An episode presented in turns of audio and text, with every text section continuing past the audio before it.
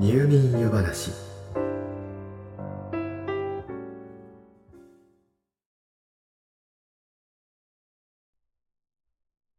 冬。寒いですよね。もちろん皆さんもエアコンやストーブなどの暖房器具を使って部屋を暖かくして過ごされていることと思います。でも中には電気代がもったいないからと我慢したり家に自分一人しかいないからと暖房を使わず厚着をして過ごしたりという方もいるかもしれません。でも寒さがどうやら思っている以上に私たちの体にダメージを与えていることが少しずつ分かってきました。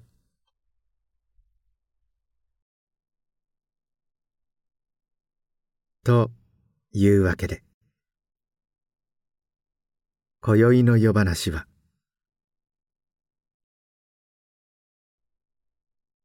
暖かく暮らそう。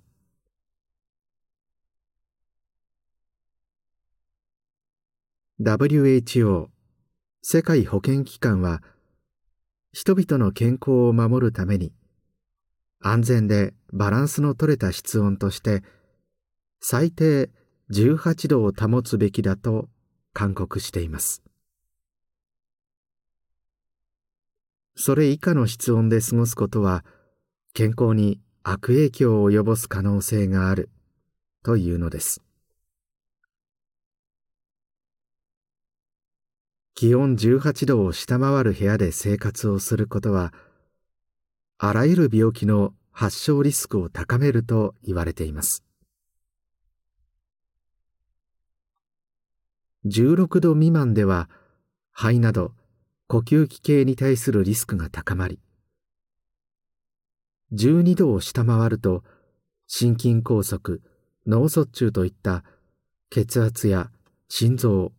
血管系に対するリスクが高まります。高知県で行われた調査では深夜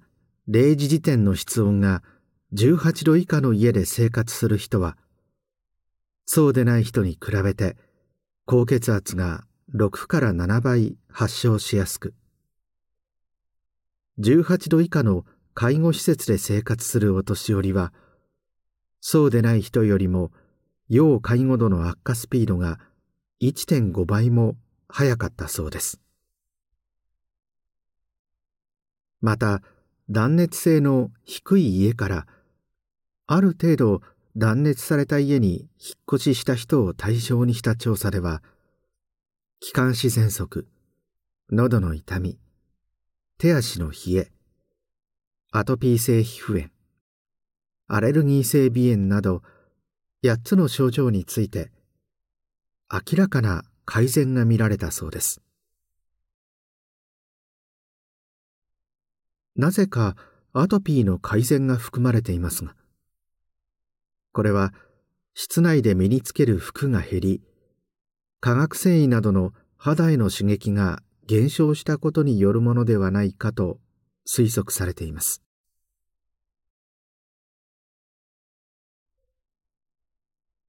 どうせ一人だしと暖房を使わず室内で厚着をして過ごすことは寒さ対策としてもちろん有効ではありますが冷たい空気を吸い込み続けることは防げません。肺が冷えることで免疫力の低下が起こり体内に侵入した細菌やウイルスに対抗しきれなくなれば彼らの増殖を許すことになります。同じ理由で夜睡眠中の室温も低すぎると発症リスクが高まります。海外の研究では12度以下の室温で寝ている子供は喘息の発症率が高くなるという結果も出ているそうです。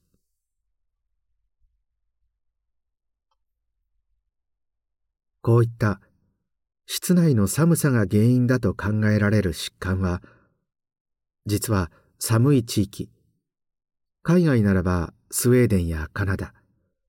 日本なら北海道などの方がむしろ少ないそうです。一般に一年のうちで一番亡くなる方の数が多いのは12月から2月の寒い冬の時期なのですが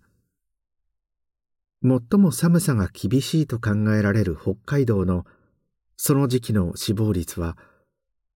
実際データを確認しても他の地域よりも低いのです。国土交通省のデータによれば他の季節に比べて冬の時期に死亡率が高いのは都道府県別で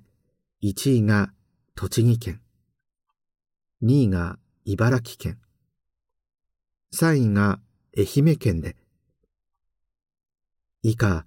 山梨三重鹿児島静岡と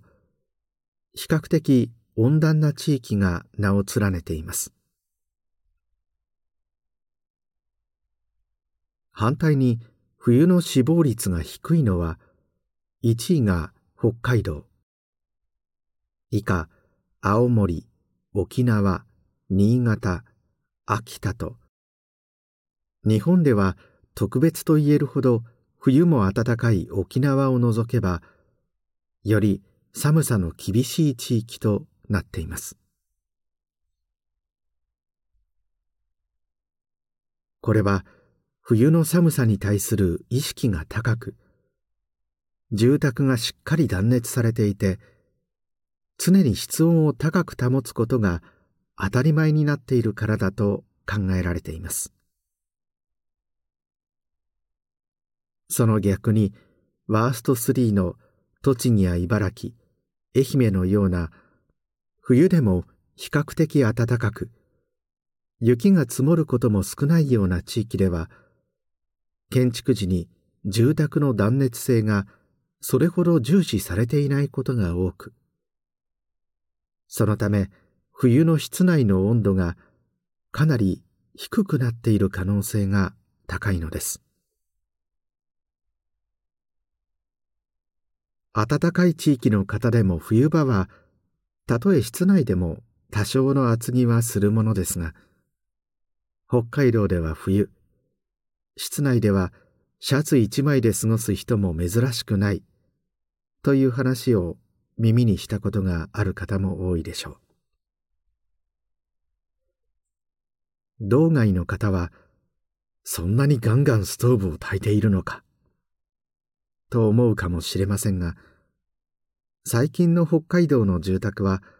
かつてと比べて飛躍的に断熱性能が高くなり戸建て住宅でもストーブ1台で十分。という家もあるそうです。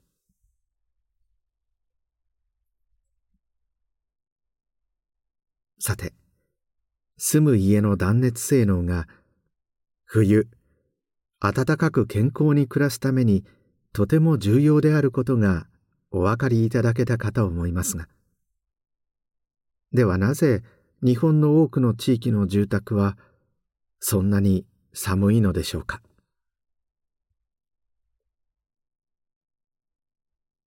これまでの日本の一般的な住宅は断熱に関して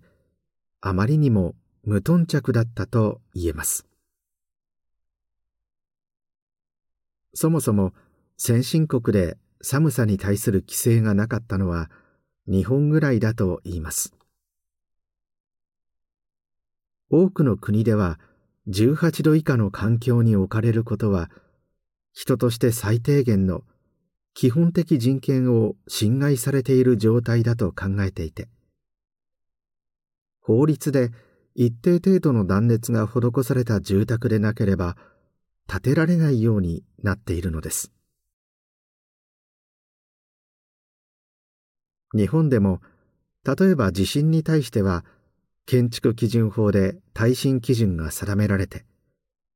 それを守らなければ法律上建物は建てられないことになっていますが断熱性能に関してはこれまで努力義務つまりできるだけそうしてほしいという程度の基準があるだけで強制力はなかったのです。特に窓については日本はひどい状態だったと言えそうです。窓は外気温が一番伝わりやすいところです。室内の暑さの7割寒さの6割は窓からの影響によるものだとも言われます。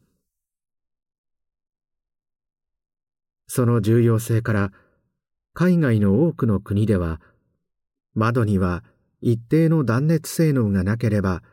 住宅には使用できないといった基準があります。省エネ意識の高いヨーロッパはもちろん日本の近隣諸国中国や韓国といった国々にもあります。それらの基準によれば日本の窓のほとんどはその基準を満たしていないことになるそうです。そもそも日本ではいまだにガラス板一枚にアルミの窓枠という断熱の視点から言えば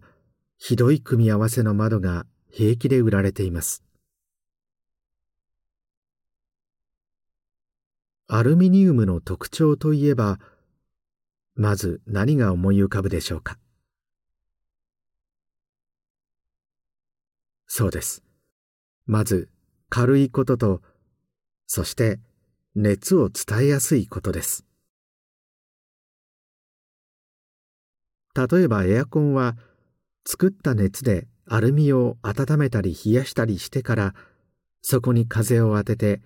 温風や冷風を吹き出す仕組みですしビールなどのお酒や清涼飲料水の缶にアルミが採用されているのも外からの熱が伝わりやすく温めたり冷やしたりがしやすいのがその大きな理由の一つです。アルミは現在のところこの世で4番目に熱を伝えやすい素材なのです。アルミは確かに軽いので窓の開け閉めがしやすいという利点はありますが。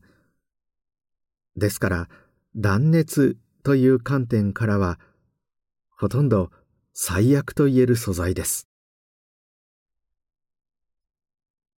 皮肉っぽく言えば外の暑さ寒さを部屋の中に伝える。あるいは部屋の中の暖かさや涼しさを外に逃がすためには窓を開け放つことの次にアルミ素材の窓が優れていると言えるかもしれません。これでは朝窓が結露でびちゃびちゃになるのも当たり前です。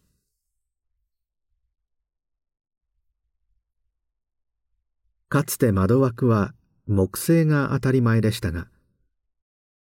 やがて軽くて耐久性も高いアルミ製に切り替わってきた歴史があります。しかし1970年代のオイルショックで世界的なエネルギー不足から住宅の断熱性に注目が集まり各国で樹脂製のサッシが広く普及しました。樹脂製のサッシは断熱性に優れるのですがアルミと比べて重く根が張るのが特徴です。日本でも同じタイミングでアルミと樹脂を組み合わせた複合サッシが普及し始めましたが簡単に言えば紙と木でできた隙間風の入る家で長く暮らしてきた日本人は伝統的に断熱意識が低くまたそんな暮らしを許す気候の地域が多かったこともあってその普及率は世界的に見るとかなり低いままにとどまりました。世界では新築のアルミサッシ利用を禁止するなど樹脂製の利用がかなり進んでいます。今でもアルミサッシを使っている住宅は欧米では全体の15%から30%程度です。中国では72%が未だアルミサッシで世界に大きく遅れをとっているように見えますが日本はなんと80から90%近く。つまりほとんどの冊子がアルミ製です。なぜ日本はこんなことになっているのでしょう？これには先ほどもお話ししたように断熱に無頓着な国民性などさまざまな理由が考えられますがどうやら簡単に言ってしまえば要は値段が安いからというのが大きな要因のようです。アルミは加工しやすくすでにメーカーの生産設備も整っていたことから見栄えがよく丈夫でそれでいて安いのです。先ほどもお話ししたように海外の国々は法律で断熱性能の基準を定めていますが日本ではそのあたりが緩かったためハウスメーカーは家の値段を下げるために断熱という見た目には分かりにくい部分のコストを抑えることで消費者の要求に応えてきたというのが実情のようです。窓ガラスを二重つまりペアガラスにしておきながらその枠はアルミ製。というよく意味のわからない窓もあるといいます。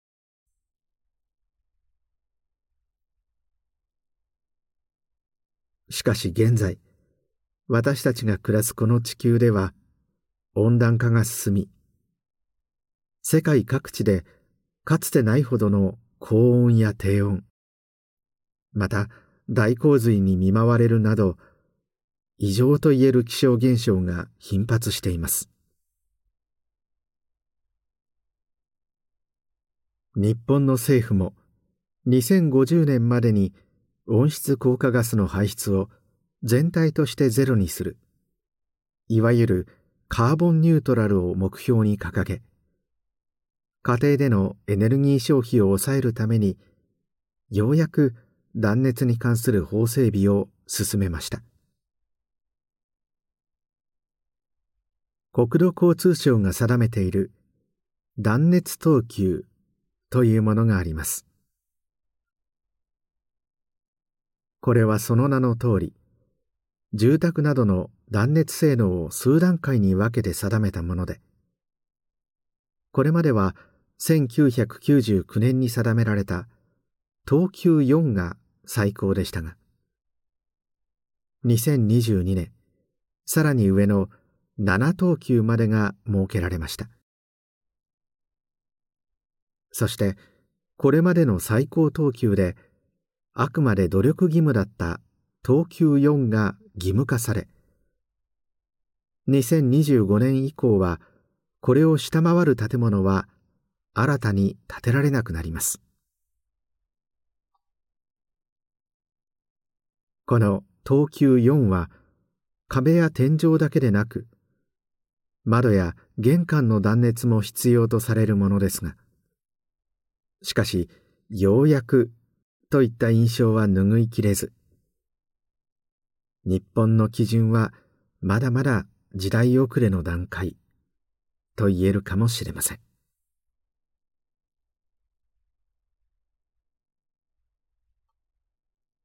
さてというわけで世界や日本の現状はともかく今まさに自分が暮らしている家の断熱を考えるならですから何はともあれまずは窓からということになります。もちろん天井や床の断熱というそもそもの家の基礎的な作りを改善するのが最も効果的かもしれませんが諸事情でそれが難しい場合もあるでしょう。そのあたりを考えるとやはりポイントは窓です。可能であれば先ほどお話ししたようなペアガラスや樹脂製のサッシを採用した断熱性能の高い窓に変えたり雨戸をつけたりすることでかなりの改善が見込めるはずです。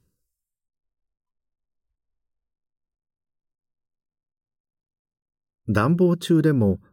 なぜか足元に冷気が漂ってきて寒さを感じることはないでしょうか。これはコールドドラフト現象と呼ばれるものです。暖かい空気は上に冷たい空気は下に移動するのは皆さんご存知の通りです。暖房で温められた空気はまず上に上がりそれから徐々に下に降りてきます。しかし窓に触れ冷やされ温度が下がった空気はそこから一気に降り床を這うように流れていきます。すると室内にはこの高い位置の暖かい空気が窓で冷やされて床を這う。という空気の流れが生まれてしまうことになります。こうなると足元は常に窓で冷やされた後の冷たい空気の通り道になってしまうわけです。暖房をしているのになぜかいつも足元がスースーする。のは主にこれが原因です。まずはできるだけ厚手の床まで届くカーテンをつる。あるいは窓に断熱材を貼るなど可能な限り窓で冷やされた冷気を室内の空気に触れさせないのが基本です。専用の断熱シートなども市販されていますからこれらを窓に貼るかあるいは見栄えを気にしないなら干渉剤いわゆるプチプチを貼り付けても効果的なのだそうです。専用の断熱遮熱カーテンも市販されていますが断熱カーテンライナーと呼ばれるビニール素材の布でできた現在のカーテンと併用できる断熱用カーテンもあります。これを一般的なカーテンよりも長めに床にかかるような長さで現在のカーテンの内側に垂らしてあげるわけです。レースカーテンの代わりに吊るすタイプや現在のカーテンの裏側に一緒に取り付けることができるタイプ。また透明半透明やグレーなどさまざまなタイプがあるようですから自宅の窓と好みに合うものを探してみるといいかもしれません。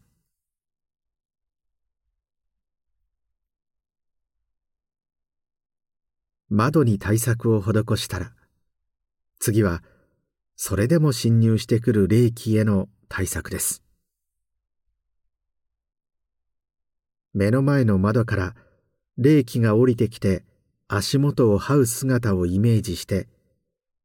これに対抗する方法を考えましょう。この冷気が足元まで流れてこないように床に立てる冷気ストップボードやあったかボードといった商品名で売られている専用のボードもありますがこの冷気の流れを逆手にとってヒーターなどの暖房器具を冷気が降りてくる窓際に置くという方法もあります。これなら暖房機器が冷えた空気を吸い込んで温めてから放出してくれますからうまい具合に暖かい空気が循環してくれます。また扇風機やサーキュレーターを使って空気の流れを変えてあげるのもいいでしょう。暖かい空気は上に溜まりますから天井やエアコンに向けて風を送ってあげれば部屋全体が温まります。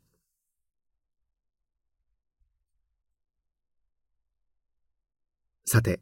仕上げは湿度です。湿度が低く乾燥した部屋では、人は暖かさを感じにくくなってしまいます。なぜなら、湿度が低いと、私たちの体からどんどん水分が奪われてしまうからです。具体的には、汗です。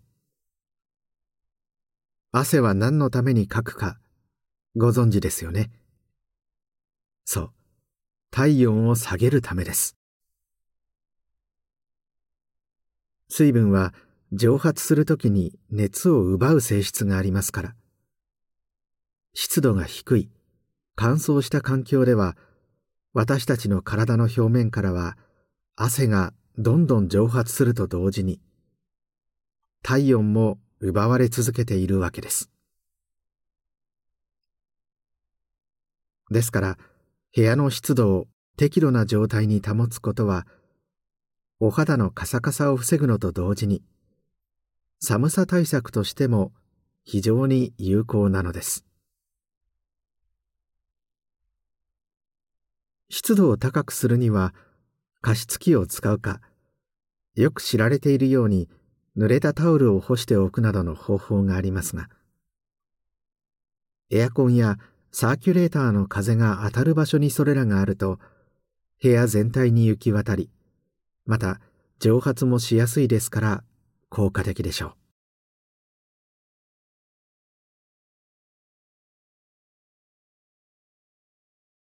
さて、暖かく暮らすためのお話、いかがだったでしょうか？一定以上の年齢の方は特にある程度の寒さは体に良いと思わされてきた節があります。冬の寒空の下での寒風摩擦など今や医学的に体に良いというエビデンスは全くない。とまで言われるようなことも、昭和の頃は当たり前のように広く行われてきました。人間の力ではどうにもならない冬の寒さを、なんとかやり過ごすための生活の知恵のようなものだったのかもしれません。現在でも私たちの力では冬の寒さをなくすことはできませんが、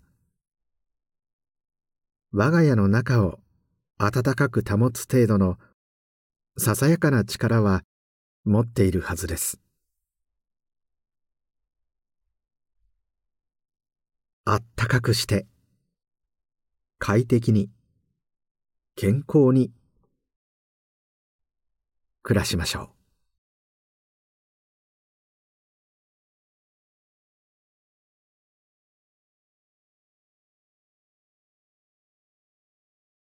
おっと、もうこんな時間。今夜もまた、喋りすぎてしまったようです。今宵のお話は、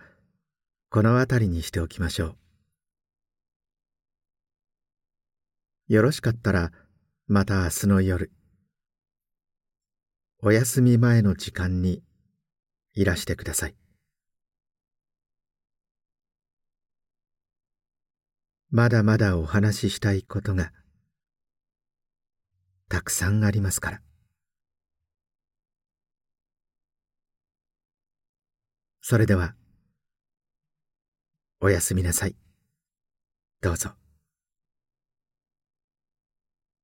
良い夢を。